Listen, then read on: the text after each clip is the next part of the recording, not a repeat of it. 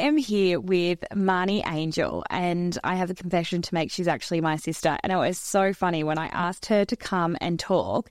She was like, Well, what do you want me to talk about? You know, as sisters do in those text messages.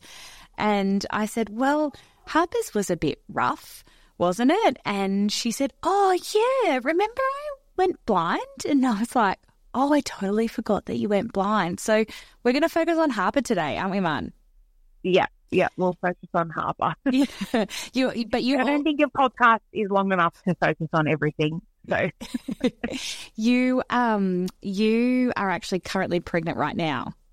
I am. I am at 24 weeks with my third. Yeah, and you are saying you're not recommending a third pregnancy at this stage. Look, the third pregnancy hits different. Yeah. And I haven't had the best other two pregnancies. So for me to be saying that, look, I'm sure the third baby will be great. The third pregnancy is not great so far. We do pregnancy a bit rough, and our mum was a glowy pregnant person. So she just comes in over the top and always tells us how much she loved being pregnant. And I want to bitch slap her every time she speaks about it. Yeah, not, not ideal. Not ideal at all. Okay, so why don't you tell us a little bit about who, obviously, I know you very well, but who is in your family and what do you do? So, uh, our family is obviously me and my husband, Matt, who is a podiatrist. And then we have a four year old little girl, Harper, a two year old little boy, Archie, and I'm 24 weeks with um, our third baby, which is a little girl, which is exciting. We didn't find out with the other two. Um, Which yeah, was devastating I, for me, if I can say. I was a bit scared to tell Gianna that I was having a girl because she's had two boys so far. I know that she would probably like a little girl, but anyway. Gender disappointment is real. I remember calling you and crying, and you were like, I'd cry too. Yeah. Because Eddie's yeah. so full on. I know. And I think on it, like, love Archie. He's my little baby, but girls are like my thing. I'm a very girly girl, bows, tutus, pink, and I'm lucky that Harper is exactly, the same. And I, I think I've made her like that, but she enjoys it. So she loves it. So take us to when you started to think about a family. So um, I think that the complication here is that you haven't explained because Marney's also actually a makeup artist, which a lot of people find so funny that I am the polar opposite with polar opposites. Yes. I am a beauty therapist and a makeup artist, and that is the literal complete opposite of what Gianna is. But I wash my okay. face with soap. Skincare tips off me all the time, and also am a little bit disgusted in her sometimes, but we get past that. We get there. So, um, take me to when you started to think about Harper because you have Crohn's too. Yeah, I, so I have Crohn's disease. I got diagnosed with that in 2011 when I was 17 in year 12. Um, it was something that I'd never heard of before, and it was quite shocking because I really didn't feel like when I went in to have the test done that it was something that I, I didn't think I'd come out with being nice, di- diagnosed with an autoimmune disease. But um, what were some of anyway. the signs and symptoms of it, Marn? Well, for me, I had severe reflux. Like I went to the doctor because I had really bad reflux. But then she kept asking me questions like, you know, are you having diarrhea every day? And I was like, yeah. She's like, do you have pains in the tummy? And I was like, yeah, I do. But I kind of, I don't know, a typical like 17 year old brushing things off. I was kind of just thought I'd eaten something funny and it just hadn't agreed with me for like months. yeah. Um, and then so she was like, I think that you need to go have an endoscopy and a colonoscopy because you're 17 years old. You shouldn't be having these symptoms. And I was just going there to get some Somac for my reflux. So I was like, I can't, I can't eat anything. I need. Mum had already diagnosed you and told you what you needed. Yeah, said you need to go to the doctor and get some Somac. And I was like, right, I'll, I'll go get some Somac. So, um, yeah, and then I literally had those a colonoscopy and an endoscopy um, like three weeks later, and he literally came out. I was half asleep from the anesthesia. I said, "You've got Crohn's disease. Here's a brochure. Enjoy a lifelong disease." Holy cow, that's pretty intense. Yeah. yeah, it was pretty crazy considering that we'd never heard of it before. It's a much more common. I think it's more widely diagnosed now than it was then. Um, but yeah, I didn't know anybody at all who had it at the time. Yeah. Okay. And so, what's it like living with Crohn's? Um, everyone is different, so I can only speak for myself because Crohn's is very like every person has has different symptoms. Um, so for myself, um, for a good ten years of it, I was I had active disease. I was going to the toilet constantly. Um, not so much had to watch what I eat because it was really weird in a way of that like something that would trigger me. I could eat it one day and be totally fine, and then I would eat it the next day, and it would make me really sick. And that was what I found quite hard. Um, but yeah, it's very up and down. I've got a really good specialist though in Melbourne now that I'm with, and I've been with her for quite a while now. I'd say like five or six years, and she really got me on track. When I first met her, probably within a year or two, I did have to have a bowel resection because things were just too far gone then. But since then, she's really been managing me with medication, and I have some like like a couple of months in a row where I'll be really sick, but then she'll just switch things up and tra- change it again, and then I kind of go into remission. So between my pregnancy with Harper and Archie, and all through my pregnancy with Archie, and probably six months after him, I was in remission. So I didn't have any symptoms or any dis- active disease. Yeah, so cool. that's really, yeah. Which was a little bit different to Harper, which is why we've chosen to focus on Harper because the whole premise of this is we're discussing the difficulties of managing um, in rural settings when there isn't a lot of services. So you've already highlighted that you have to go to Melbourne to see your specialist to manage yeah. your Crohn's. Um, yeah. What's that like, even in a rural setting, managing your Crohn's across? Like, because if you present an emergency, your doctor isn't there. Yeah, and look, it is a personal um, op- like it, I choose to see my specialist in Melbourne. That is because there is um, one specific gastro in Wagga, but I don't want to go. I'm, yeah, my personal opinion was that they're not a very good doctor. So yeah. Um, so if you want a choice, an option, you had to go further than Wagga. There's only one. For sure, yeah, yeah. So you've either got to go to Canberra, Sydney, or Melbourne. And I lived in Melbourne at the time when I started. Was yeah. It's, it's just been easier to stay with her. But yeah, if you go to emergency with a Crohn's problem here, you you can't say to bring my specialist because she's in Melbourne. Yeah. Um, I am lucky that I have teamed up with a general surgeon here as well who specializes in kind of gastro things. He's not a gastroenterologist, but he specializes in gastro things. So then they kind of work as a team, which is really nice. Yeah. So when you were diagnosed with Crohn's, did anyone say to you anything about pregnancy and birth? Had Sally ever flagged anything with you? Marney's specialist name is Sally. Um, and that's how mum yeah. talks about her. So I probably will refer to Sally many times. Um, yeah. Did Sally say anything to you? Did she warn you? Or did, did you were, was pregnancy a consideration even before you like, were like, okay, let's try for a baby? Yeah. So uh, I had been warned about many things, mainly like negative stuff. Um, although before I even saw Sally, I did have a specialist say to me when I was really, really, really sick, which is this is very silly advice. Please don't ever anyone listen to this. They said why don't you go and get pregnant? Because pregnancy usually puts autoimmune diseases in remission. Oh, yeah, I've heard about this. Yeah, and I was like, well, I mean, at that time, I'm 17. I was like 21 at the time, and I was like, mm, I don't think so, guys. Like, I'm, I'm not ready, not ready for that. I think Matt would have had a heart attack. I think everyone would have had a heart attack. I think I honestly think that we would be together for like six months at that point. And I was like, well, you wouldn't believe what a specialist said to me today. um, yeah, they said to me, you should get pregnant because your Crohn's will go into remission. Which actually I mean, ended up with your first pregnancy being the exact opposite of what happened. Complete opposite. So don't ever listen to somebody when they say that to you. Um, yeah, but then also, like, I got once I like saw Sally, she was highlighting, like, and I mean, it sounds like she was being really negative, but she I'm a realist and she knows that I'm a realist and she knows that I like to know facts. I don't like to be, I don't like sugar-coated things when it comes to medical stuff. Yep. I just want to be prepared and I want to know. So, because I was on methotrexate for a long time, methotrexate is actually the drug that they use for a chemical abortion. Okay. But it is also used to control um, autoimmune diseases. So, like rheumatoid arthritis and Crohn's disease and things like that. yeah, getting pregnant on that drug is a massive no no. Um, and then beyond that, it, that could affect my fertility. Um, Oh, methotrexate could have affected your fertility.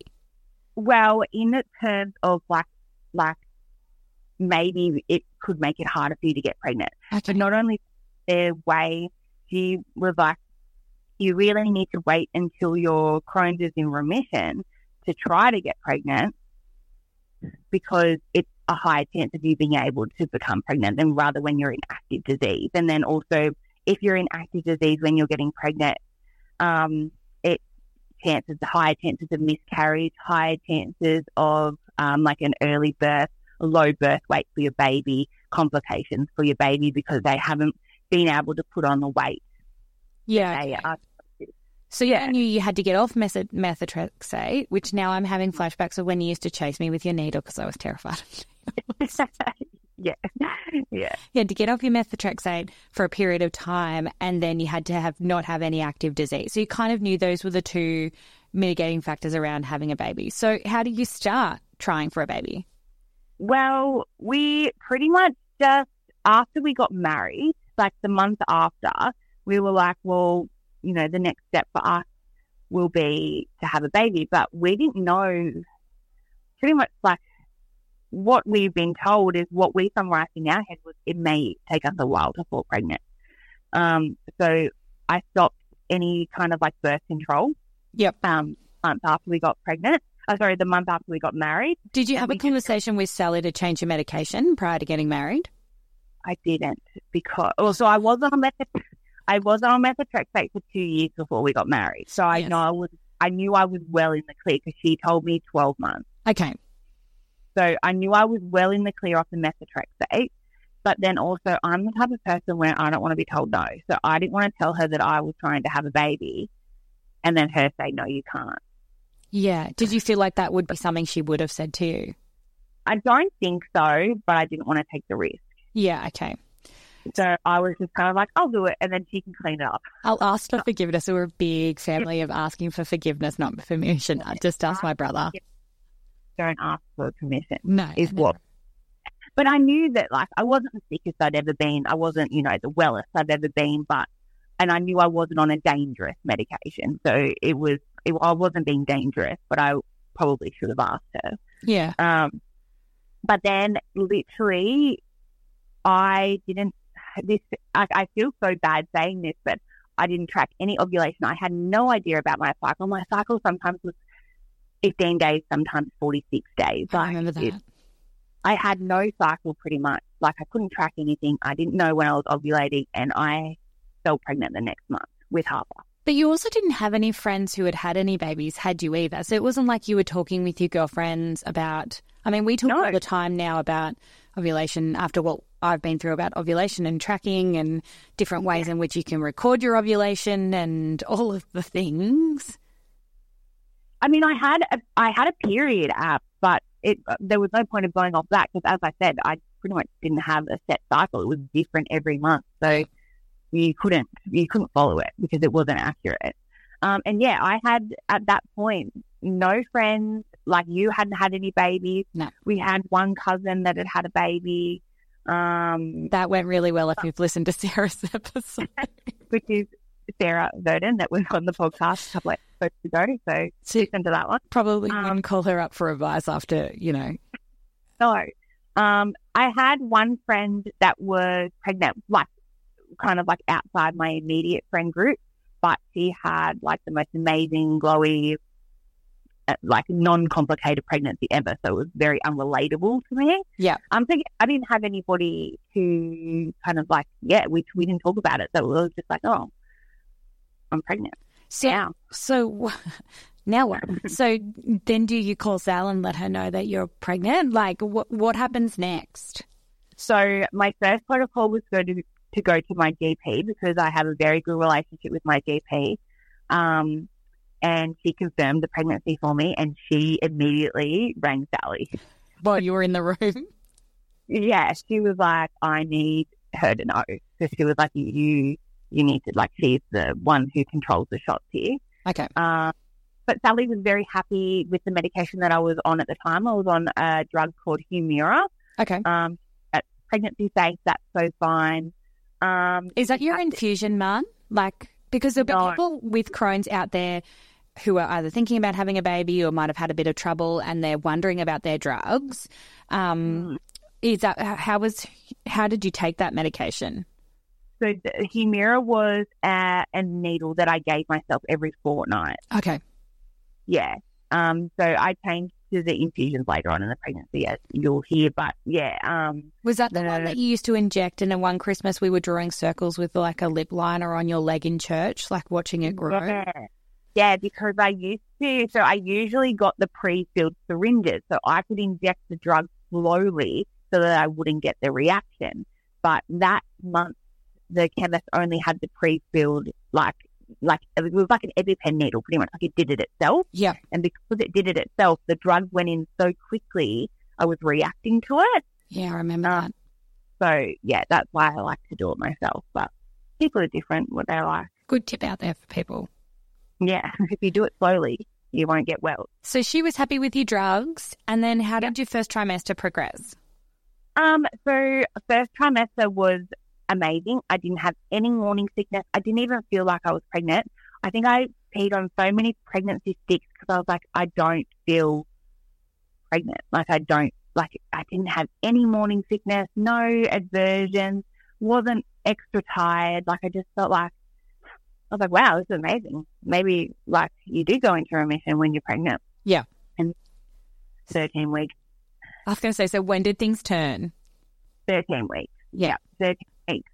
Um, and in terms of the actual pregnancy, like if I didn't have Crohn's, the actual pregnancy would probably be like textbook. Yeah. But because I had the Crohn's, I had quite bad complications. My Crohn's just like, it just clicked and it got very, very bad very quickly to the point of where at 16 weeks, I was admitted to hospital on IV steroids and IV antibiotics to try and control the disease in the bowel.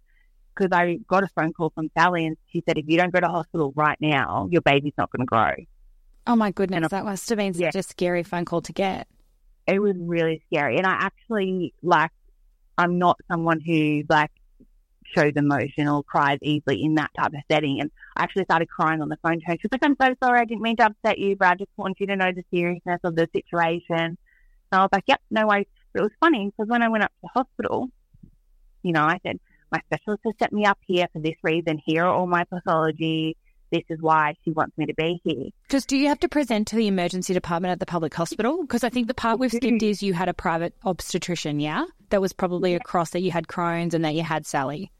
Yes, but because she's not in Wagga, I have to go to the emergency in the public hospital. If she was in Wagga, I could have gone straight to the private. Okay. She would have admitted me through there. Um, but because she's in Melbourne, she doesn't have admitting rights. So Yeah, I have to go through the emergency. And explaining everything in the emergency was just like they were just like, and then yeah, while I was there, I had the gastro that was in Wagga literally come to me and be like, "Well, you look fine," and I'm like, "Do you know anything about autoimmune diseases or like?" But also your specialist in Sydney, who is pretty top of her field, to be honest with you. Sally is the bee's knees. That's why you keep going back down to Melbourne. She she said you have to go to hospital. Yeah, and then so you know how I said um, earlier that she works with a general surgeon in Wagga that kind of sees me Yes. when he was on holidays, so I couldn't be Oh. admitted through him. Yeah, so I had to be admitted through the gastro in Okay. And he, yeah, he's know, just not my cup of tea, but just very condescending, and like I just felt like I was constantly having to explain myself why I was here when like my sisters had told me like I need to be in hospital, My Was there a part of you that was just like, stuff this, I'm getting in the car and going to Melbourne? so close. Unbelievably close. Yeah. Because you got in the back of your brain, Sally said, if you do not do this, your baby will not grow. Yeah, she literally said to me, like, if you don't go to the hospital now and start on IV steroids, your baby's not going to grow and essentially die. So, how did you end up getting admitted? Because I know that time was really, really rough. I just had to go to the emergency, present all the details, um, get them to contact Sally. I had to get the admitting registrar to contact Sally. Yep. And she pretty much yelled at them and said, admit her. So that's how I got admitted. Yeah. And then, um, yeah, they put me on, um, they, I couldn't go up to the maternity ward at that time because I wasn't 20 weeks yet. Yeah. I had to go on to like the general ward, Yeah. um, which is fine. But, um, yeah, There would have been a lot of uncertainty though about how Harper was doing inside though at that time, I imagine. yeah, well, I had just gotten off my specialist, I off the phone to my specialist who said my baby is like she may not grow and she may not be okay. And then I'm on this general ward where no one cares about your baby; they only care about you. Yeah. And I had asked a couple of times if I could just have a reassurance ultrasound just to make sure that she was okay. Yeah. Um, I think I asked for that probably three times a day for about three or four days, and they said, "Yeah, no, we'll do it, we'll do it, we'll do it." But obviously, it wasn't top, top priority to them, but it was top priority to me. Um, So did you have to stay in the public hospital or was that your best option to be able to or were you birthing in a public hospital? Like what was the situation? I didn't have to stay there. I could have been transferred to the private, but I would have been under the exact same um, Care team? so there is no other. So I would have been under the exact same one. Um, I was I'd been put in a private room because they thought that I had um, C. diff, which is an infectious bowel infection, Yep. um, with a Brady hospital. So I was like, well, why would I transfer to Calvary when Yeah. I'm you know I'm already in a private room. I was in the, under the exact same care anyway, so I didn't see, really see the point at at that time to transfer to Calvary. So what was your obstetrician saying to you at this time? she was just like obviously like she doesn't manage Crohn's. So she's like, this is Sally's field. This is on her. But she was very keen for me to get that reassurance ultrasound because she was like, obviously, like that's important to you. And she's like, that's important to me as well. Um, and so I remember probably after four days of me like asking for this ultrasound, all I could hear were high heel shoes walking down the corridor and her screaming at someone, which is probably not the way to act in a hospital. But got the job Her done. frustration levels had reached a peak where she was going to let someone have it. I could hear her, and I heard, I knew it was her, and I could hear her say, "Someone get me an ultrasound machine now." and she came and did my ultrasound for me. So she ended up doing it for you. Yeah, and then the next day I got sent down to the actual like um ultrasound, like the radiology ward, and, and they did a proper one. Yeah. And I remember you being pretty distressed during that time because you were really in the unknown. Yeah, I was because I didn't know anything about pregnancy. I didn't know anything about what can happen. I was very much in the unknown. No one really knew anything because I didn't know anybody else that had been in this situation. And I was just very much like, what is going on? And I am very much so with the flow with my Crohn's. Like, I'm always like, oh, well, it is what it is, like, whatever.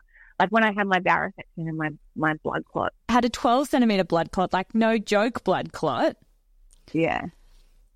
So, like through all of that, I'm just like, oh, like it's kind of scary, but what will be will be. yeah. Whereas where this is, like it's your child that you're talking about, and it's a little bit more like more's on the line here. Yeah, you feel a bit powerless. So Yeah. you you have the steroids, you have the fluids. Um, Uh-huh. Your obstetrician gives you the scan. You get the okay. You get to go home. What happens from there? So I had to go home on like oral steroid, which is prednisone for anybody that knows about steroids. Yep. Um, Which is not a fun drug.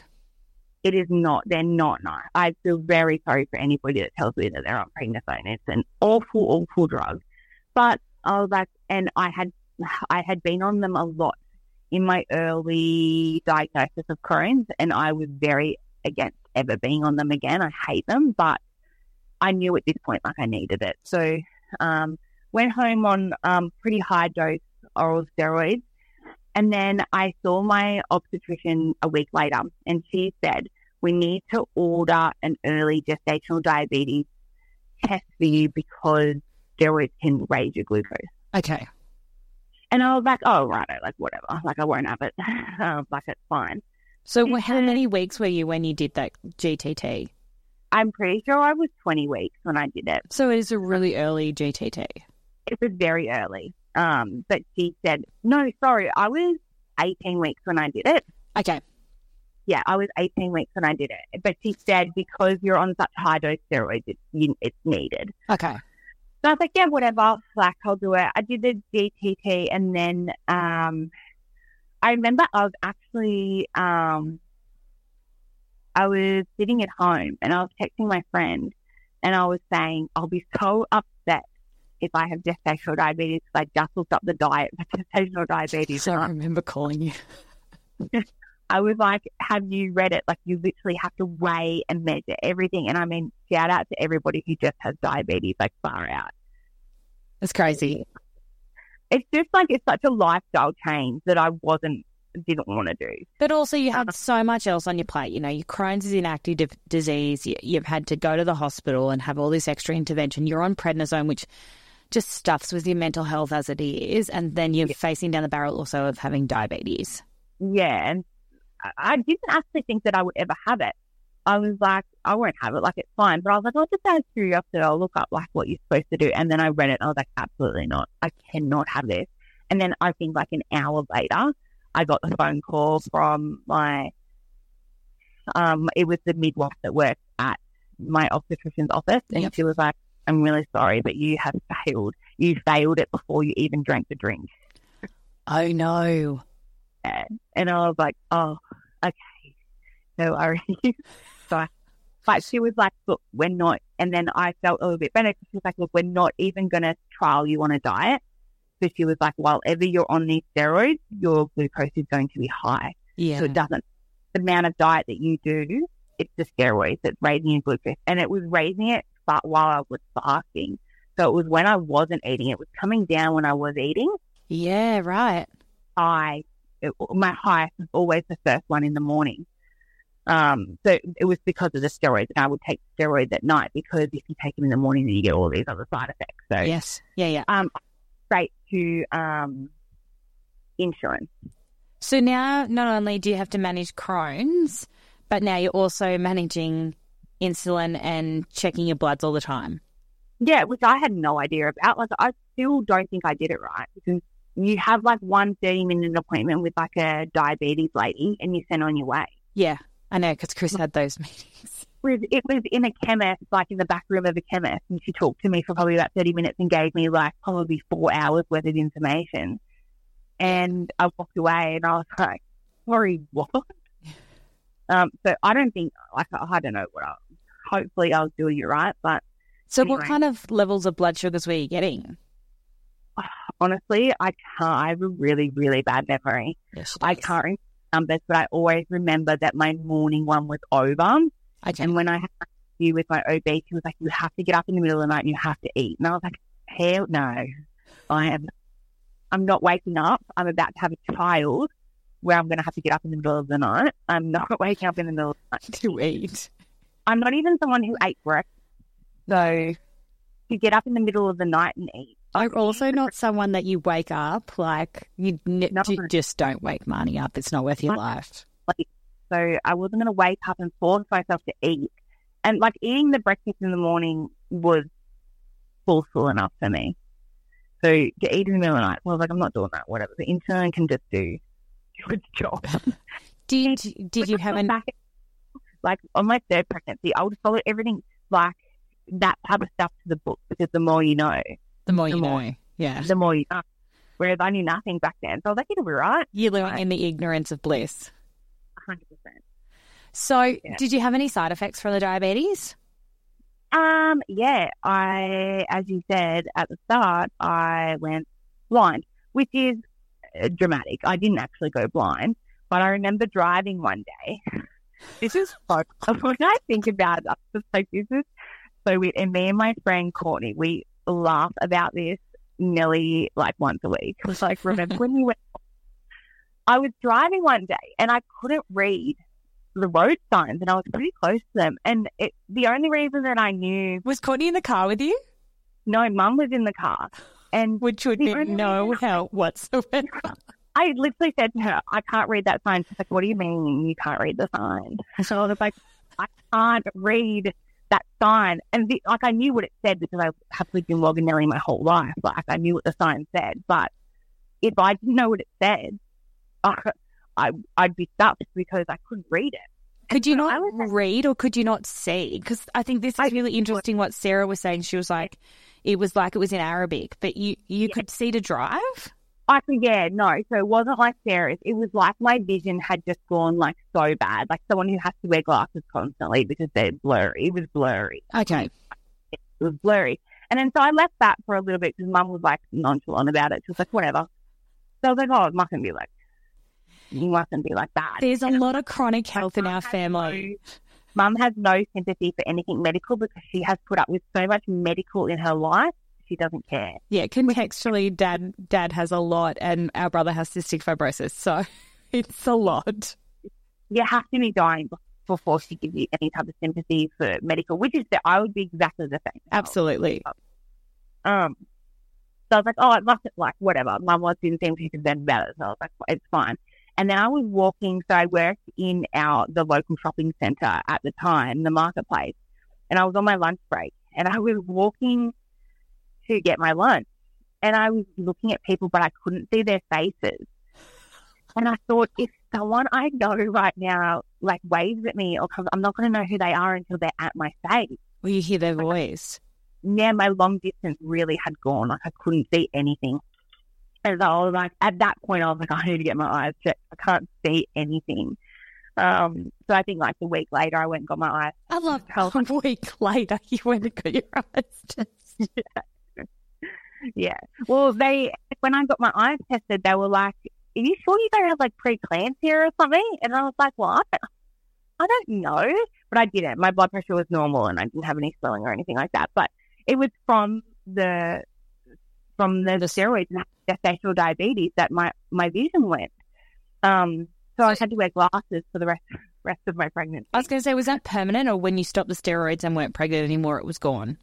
Well, it, when I took the steroids, my vision was still bad. It was when I had Harper, I noticed a couple of weeks after that my vision was fine again. I didn't have to wear glasses anymore. Yeah. Wow. Yeah, it's so weird. Okay. So you find out you're going, you're losing your long sightedness, but you're still living in blissful, um, just ignoring everything that's going on and just getting on, like just doing the pragmatics. And the the more you know. So I didn't know anything at point. So I was just going with whatever they told me. I was like, oh, I'm not worried. Like whatever. Yeah. So when do they start to have a good discussion with you that Harper's likely to be an early baby?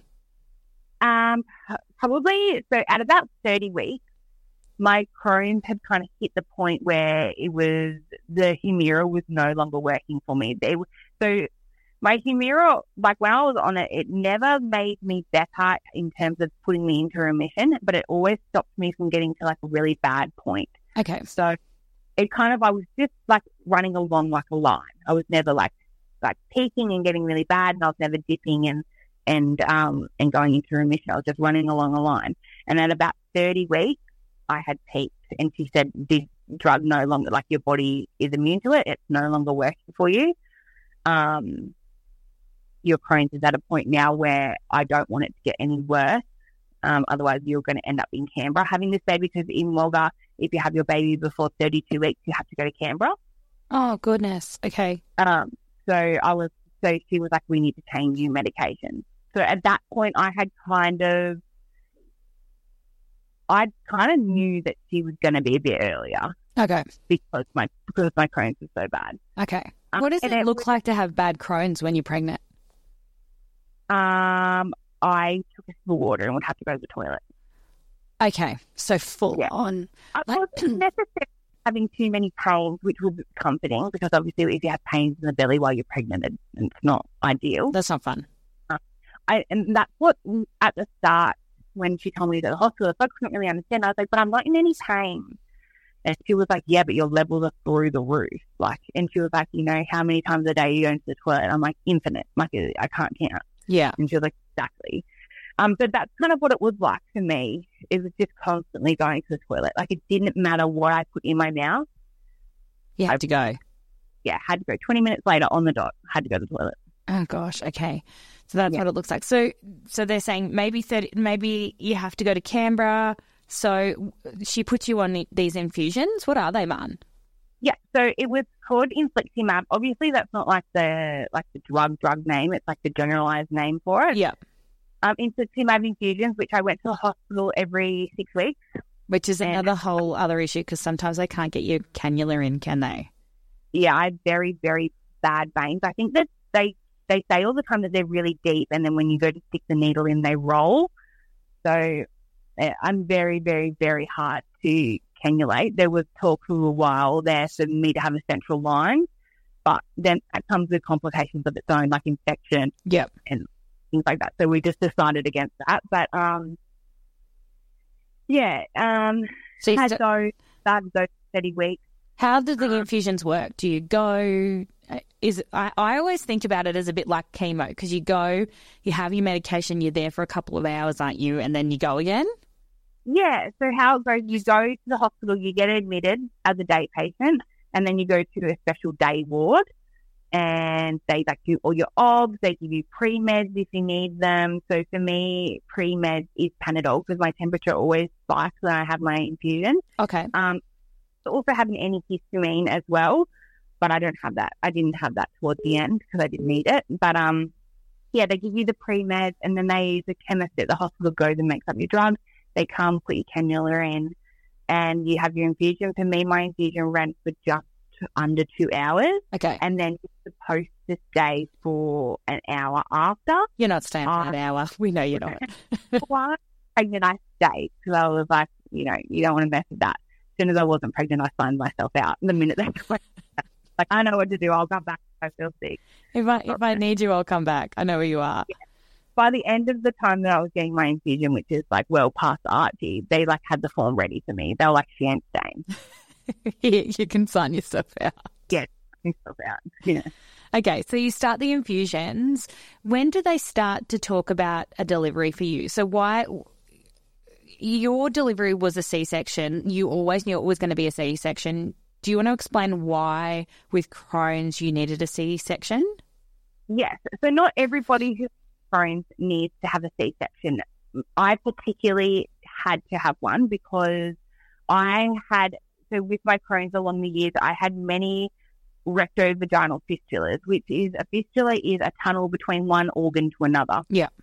Like, it's like the disease eating through pretty much. Okay. Um, For me, mine were always from like, from my bowel, my rectum through to my vagina. So I had to have veins, a lot of repair surgeries.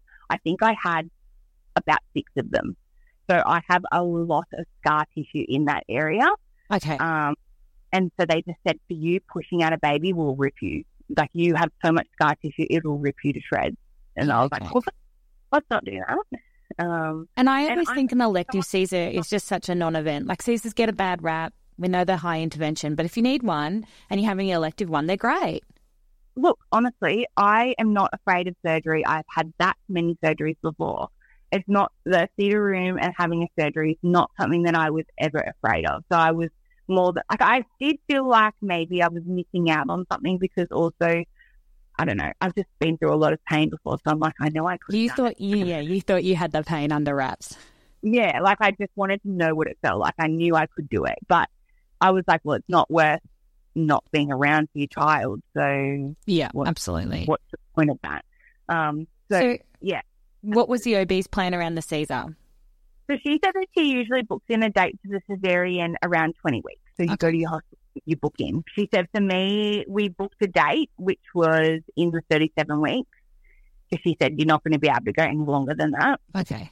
Um, and she said that's the date that we're working towards, but it was never set. Okay. Did she talk to you about what it means to have a 37 weeker? Because obviously you haven't had babies and you educated me a lot around this when I went to have Mm. babies. Did anyone have a conversation with you about that? No, I thought it was normal to have a 37 weeker Okay. because when you're 37 weeks, you're considered full term. Yeah. So I was like, oh, full term. So what does it matter? But it actually does matter. The more they cook, the better it can be for them. And but I didn't know this until after I'd had Harper. Okay. Complications. Um, and again, the more you know, I know a lot more. It's a very Living in blissful ignorance. Yeah, yeah, yeah. So I was just like, oh, like I knew that 37 weeks was considered full term. So I was like, it's not like it's fine. Okay. So would take me to when you get to the point where they're like, you're having a Caesar. Because I know you had the 37 week book date, but she was born at 36, wasn't she? No, she was born at the third, so we did make it to the date. Oh, okay, cool.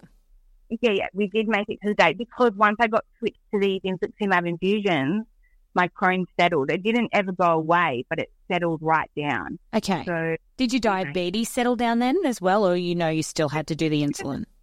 no, as soon as I stopped the um the steroids at about 28 weeks, it was 26 to 28 weeks. I can't fully remember. My the, the diabetes, like my sugars leveled out. It completely went away. Okay. So you had you could stop the insulin. I stopped the insulin, so it was still on my chart that I had gestational diabetes. It was still like uh, like when they, you know, like when the nurses read out your chart and things like that. Yeah. Still, um, but I wasn't having to be on the insulin or any kind of diet anymore because my sugars were fine. Okay. So you get to the 37, she was bang on 37 weeks, wasn't she, when she was delivered? Thirty-seven five. Yeah. So tell tell me about that day. So um, we had a very early wake up for me early. Be at the hospital by Anything before 10. anything before 10, not ideal. Um, so we had to visit a hospital by six. Um, and then we just got put in a little side room for a while. I got changed. Um, and then they wheeled us down. And I must say, I- so I had a Harper at the public hospital through my private OB. Yeah. And then I my second Archie through the private hospital. Yeah. Um, I must say, like, the actually in terms of having like the cesarean, I know I had the same OB for both, but in terms of like the staff, the experience, what happened, both amazing. That's Right. awesome for people to know. Yeah, so I wouldn't, if you're in Wagga, I wouldn't not be worried about having a planned cesarean through the base or Calvary because they were, I had great experiences through both. And yeah, they, Matt got changed. Um, he was allowed in for me to get the spinal, what's it Yep. called? The yeah, it, it's not an epidural, but it's a spinal ep- block. I can get spinal block.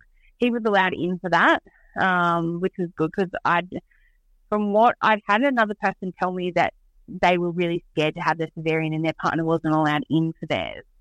So Well, that certainly hasn't been my experience.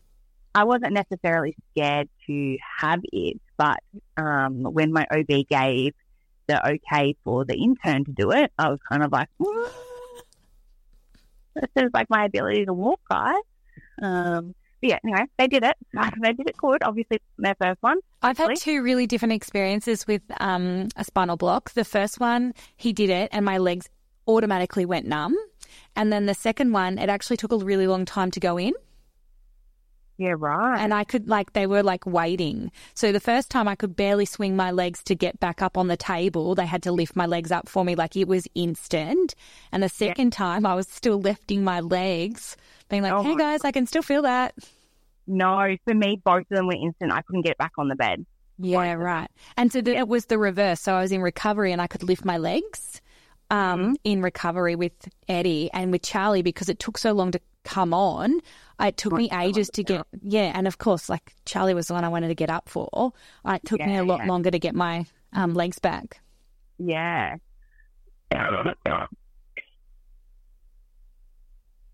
Yeah, so um, So you have your spinal, the intern does it, it works. have my final intern does it, lay down, they're about to start, and then I start violently vomiting everywhere. And I didn't say anything at the start because I was like, I felt like this wave come over me of nauseous, and I thought, you're just anxious, like calm down, mate, like you're fine. And I barely got the words out to get me a bowl because I was going to vomit because I'd left it so long Did it you vomit all over yourself? I didn't. They got they literally just shoved the bowl under my chin just in enough time. But I threw up my whole cesarean, and my OB had to say a couple of times, "Stop! She's throwing up. I can't cut yet." Oh, that's never a good sign. I know I went into my Caesar being like, my sister vomited the whole time. And Dr. O'Brien, I love him. He's amazing. He was like, we just need to keep your blood pressure up a bit higher. So he was like, would you prefer to vomit or have a headache? And I was like, have the headache every day of the week. So that was great. Yeah. Yeah. And like even they were giving me anti-nausea stuff and it would last for maybe like two minutes and I'd start throwing up again. So Yeah. I think my blood pressure just dropped so quickly that my body just couldn't handle it. And then the Harps was born, pulled her out crying. Matt said she was a girl, all amazing. Um, she got taken straight over to the table and then I didn't see her again until, oh, I saw her for like three seconds. They just showed her to me before they took her. But because she was a little bit early and a little bit small, not tiny, just a little bit on the small side, she was lazy. She didn't want to breathe. Lazy girl. Yep, yeah, which Charlie. is that, that's her personality now. She don't care. Yeah, no, she really doesn't care. Um, does the bare minimum to get through. The teacher at swimming lessons tells her to kick, and she does three kicks and gives up. Um, so yeah, she just decided that it was all too hard. Um, so they took her. Um, but they were very reassuring. They said like, we're not worried about her, but she's like not doing it on her own. So we have to help. We'll take her up to the nursery and just give her a bit of help and let her wake up and clear the fluid. Because I know when babies are born via planned cesarean, they have a lot more fluid than babies who get squeezed out. Yes. Um, so that was fine. So Matt went with her. And then, yeah, it was the same as you with Charlie when I was in recovery. I just wanted to, like, go. And I knew that the more drugs that they gave me in recovery, the longer I'd have to stay there. So I refused, refused a lot of the drugs that they were giving me because I still had my spinal, like, it was still working. Yeah. So I was like, fine, I don't need it. I don't need it. Let me tell you, Take the drugs. when I got up, oh, take the drugs. When I got up to the special care nursery, that spinal block had worn off and I felt everything, including the afterbirth pain. oh, yeah, Which I-. I didn't know you could get those as a cesarean, Yeah. so I thought I was dying. Also, you can get shoulder tip pain with a cesarean, just FYI. Yeah, right. oh, yeah, right. Had it, yes, I remember. I don't think Harper will ever go on to a maternity ward again. Child like that. Yeah. Um, so, Yeah. so she ended up in special care, did she? Yeah, she, they, I was a bit shocked when I got up there because she was on CPAP when they told me that she just needed a little bit of oxygen. Yeah, that would have been a shock. But I, I think that was a little bit of an, like, I think they were just like being cautious because she came off pretty quickly and onto normal oxygen. And then after that, she was okay. So she only had to stay in the special care nursery. I think she was in there for like five hours. Um, I think, yeah, once you put on CPAP, you have to stay for a minimum of four.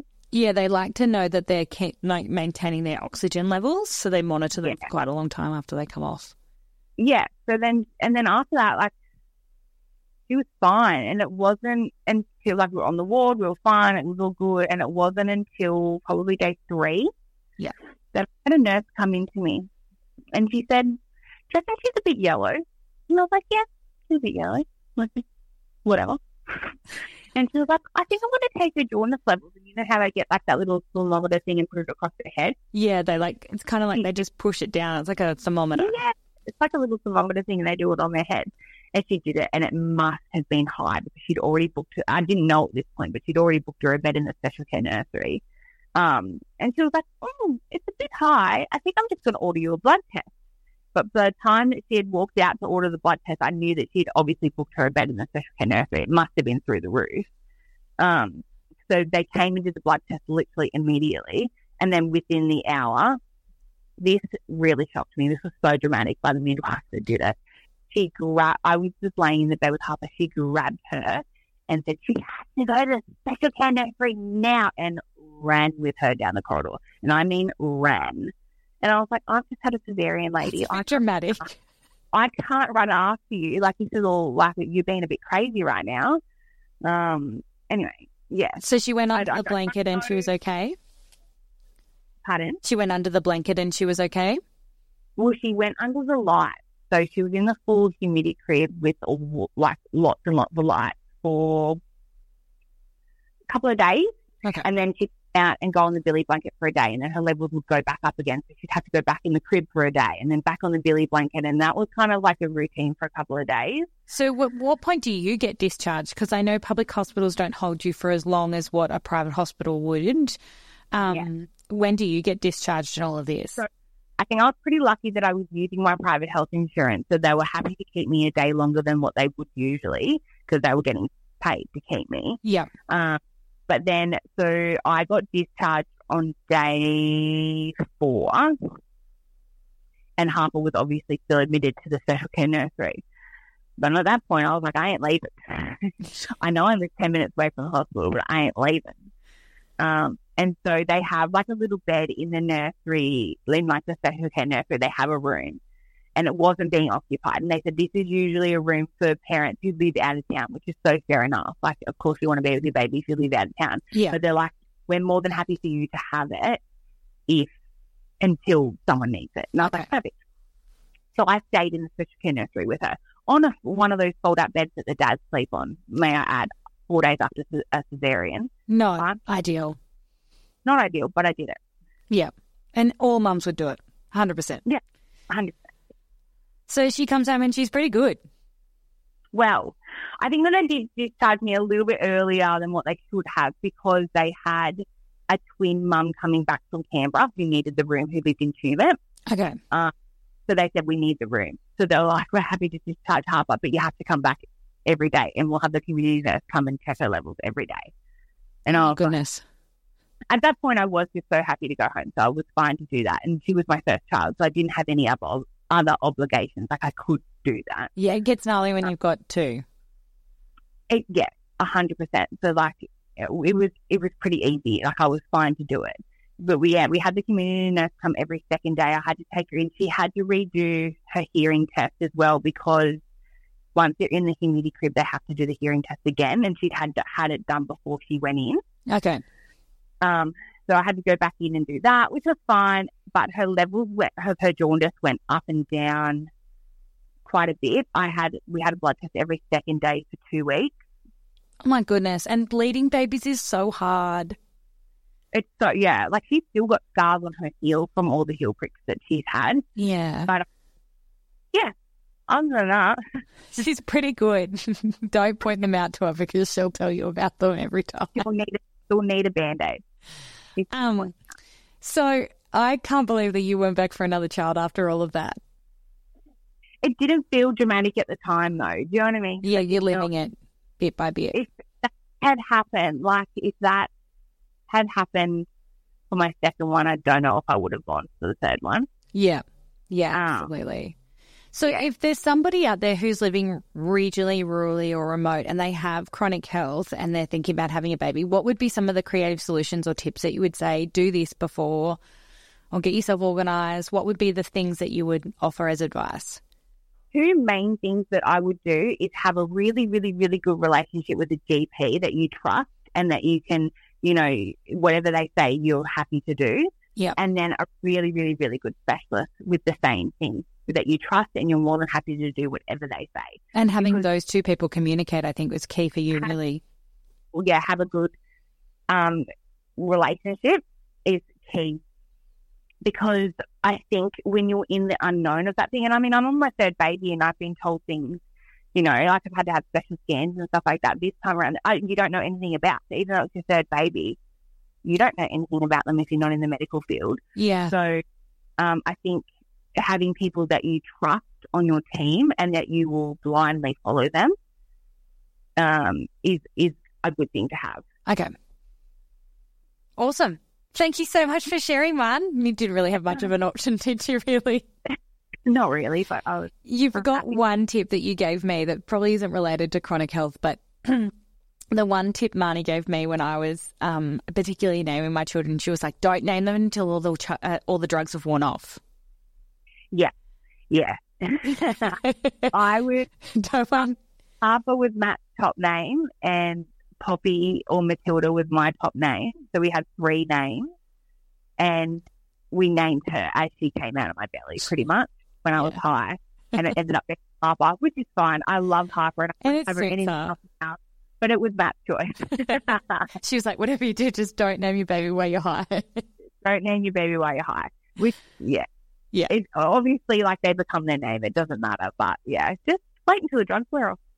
Thank you so much. I can't wait to um, uh, watch your next little one. I can't wait to watch Charlie and um, Eddie and Archie just terrorize the girls. I think it's going to be a madhouse.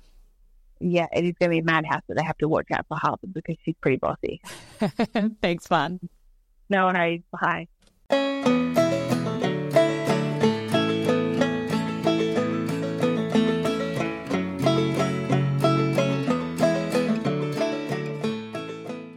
Her Herd recognises the traditional lands and waters on which this podcast was recorded.